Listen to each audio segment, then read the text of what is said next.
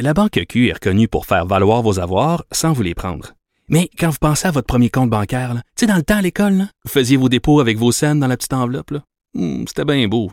Mais avec le temps, ce vieux compte-là vous a coûté des milliers de dollars en frais, puis vous ne faites pas une scène d'intérêt. Avec la Banque Q, vous obtenez des intérêts élevés et aucun frais sur vos services bancaires courants. Autrement dit, ça fait pas mal plus de scènes dans votre enveloppe, ça. Banque Q. Faites valoir vos avoirs. Visitez banqueq.ca pour en savoir plus.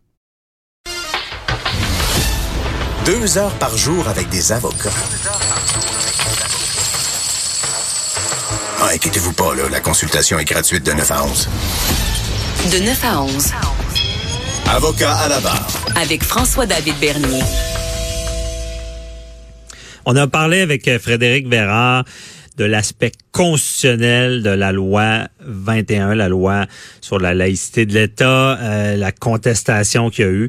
Et j'ai abordé un point euh, qui me dit que la jurisprudence était euh, c'était pas mal réglé en ce moment. C'est sur l'aspect de dire on, on, on, est tellement, on atteint tellement les droits et libertés dans ce dossier-là que peut-être que la, la, clause dérogatoire pourrait être utilisée à, à, à mauvaise échéance. Et ce qu'il disait, c'est qu'en ce moment, mais il y a personne vraiment qui aurait plaidé ça.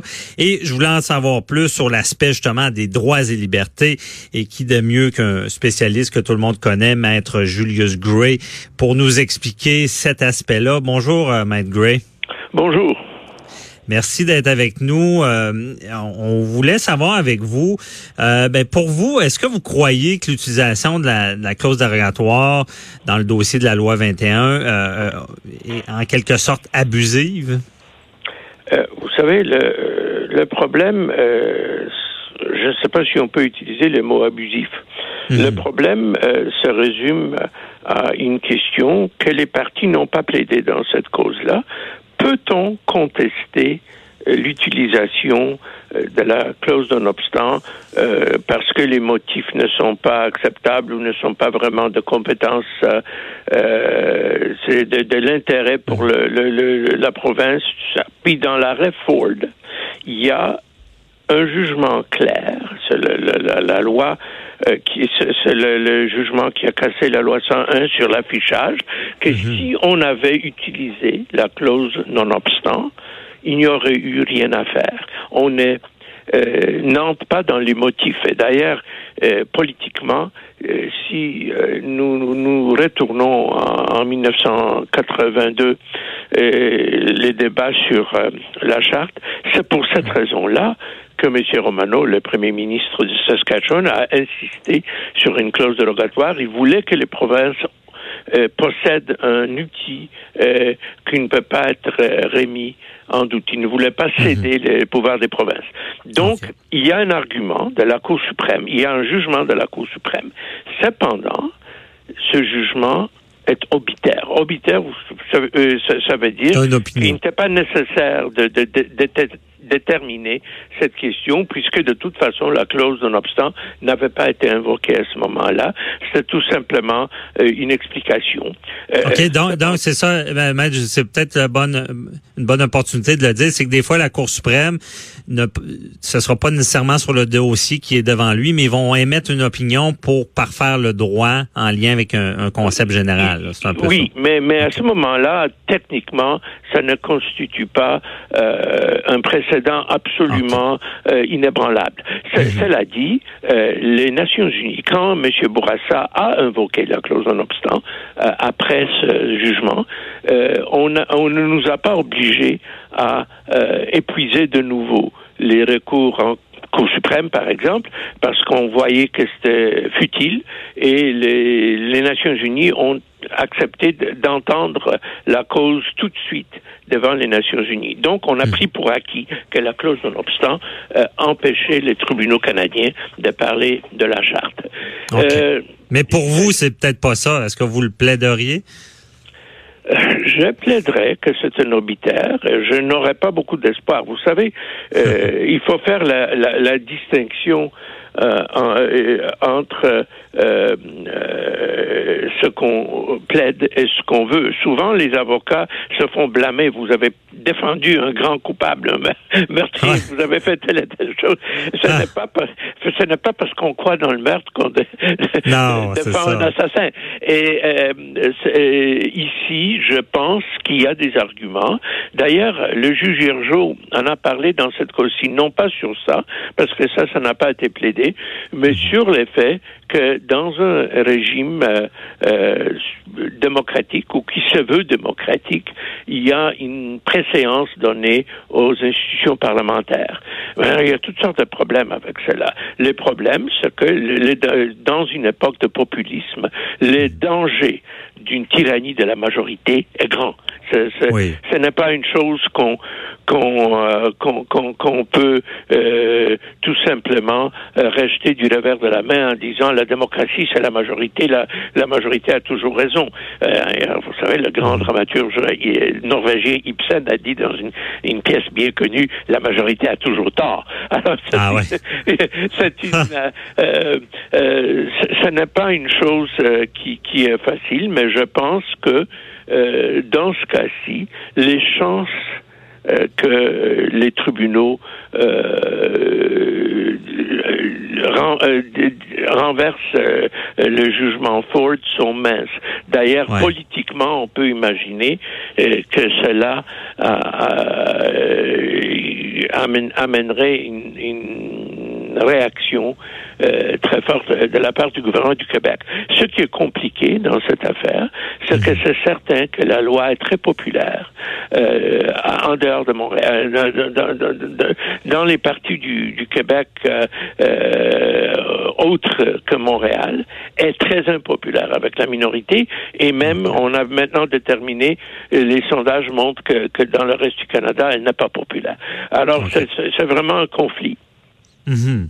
Donc, et, et c'est ça, il y a un conflit, comme vous dites bien, ben il faut faut pas non plus que les clauses soient utilisées euh, pour de mauvaises choses parce que le, et qu'on on veut seulement appliquer une, une croyance populaire. Les droits sont importants. Mais est-ce que vous pensez, Maître Gray, que dans, dans ce dossier-là, c'est sûr que la loi qui oui, elle sera difficile à, renverser, à contester. On est quand même resté en surface. On n'est pas, on, interdit bon les signes euh, religieux pour les gens en autorité. Euh, euh, si, euh, comme en France, des fois, on est allé plus loin jusqu'à interdire, ben, comme le voile intégral en public. Est-ce que si la loi avait été plus loin, est-ce que vous pensez qu'il y aurait eu plus de facilité à justement euh, renverser cette loi-là, la suspendre ou aller euh, à l'encontre du jugement Ford, comme vous dites?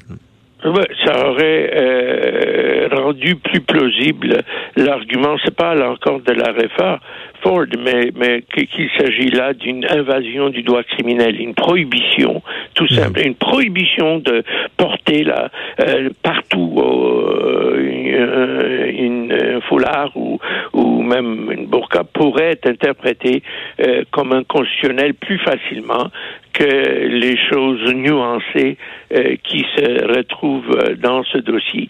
Et il y a euh, un, un problème euh, euh, majeur, à mon avis, qui est, euh, qui est une question morale. Et c'est pourquoi je pense que les Nations Unies euh, devraient euh, euh, donner raison à ceux qui contestent la loi.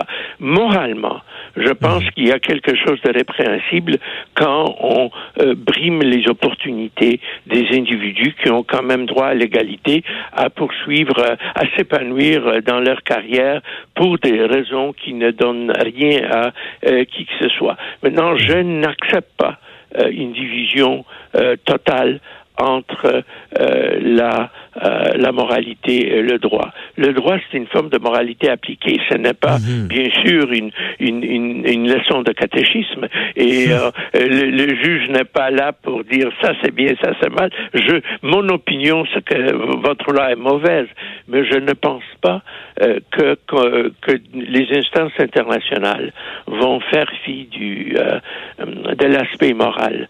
Euh, De dire à une jeune femme, par exemple, vous ne pouvez pas devenir professeur. Oui, je comprends. Donc, c'est vraiment que le, le droit, c'est logique, c'est et le, la morale et, et le droit doivent vivre ensemble et que techniquement, il y aurait pas de ce que vous dites, c'est qu'il y aura pas de problème, mais que moralement, il pourrait en avoir. Est-ce que vous pensez que euh, justement, ça, ça fait plus diviser que cette loi-là? Ça fait plus quoi? Diviser le, le, euh, C'est une loi dirigiste, c'est clair. C'est une loi qui semble euh, euh, penser que l'État, la majorité, ont le droit d'imposer les choses, même les choses qui font mal, et même les choses qui euh, briment les carrières. Maintenant, il ne faut pas exagérer. La loi ne dit pas qu'on ne peut pas pratiquer l'islam ou le sikhisme ou le judaïsme au Québec. Rien, euh, bien sûr que non. Mais si on disait ça, je pense que ce serait illégal constitutionnellement, sans même parler de, de, la charte. Mais je pense que c'est une, une, une, loi qui va très loin dans sa vision des droits euh, d'une soi-dite majorité d'imposer sa volonté.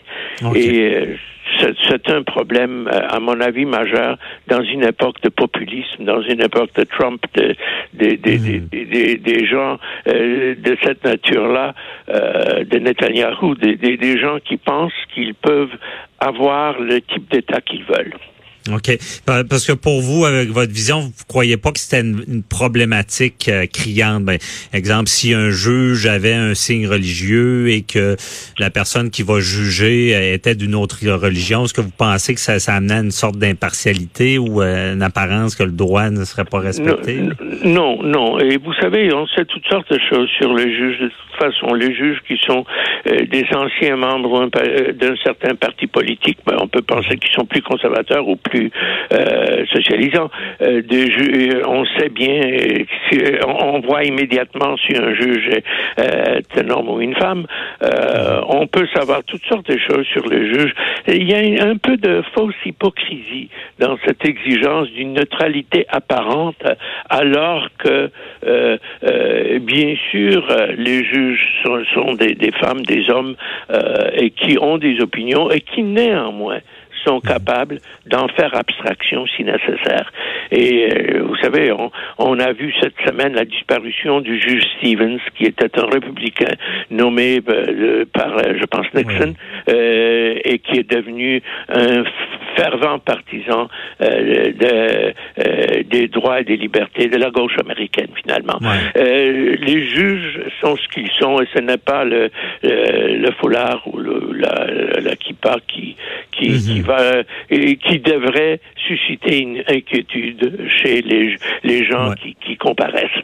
Je comprends bien. C'est qu'il y a d'autres choses aussi que l'apparence, mais ils se doivent, malgré tout, malgré leur expérience, de faire abstraction comme ça. Et on peut aussi faire le même parallèle avec euh, d'autres personnes en autorité. Merci beaucoup, euh, Maître Julius Gray, euh, très éclairant avec ce, cette portion-là des droits de la personne. Et j'espère qu'on se reparlera dans un autre dossier. Merci et bonne journée. C'est un plaisir. Bye bye.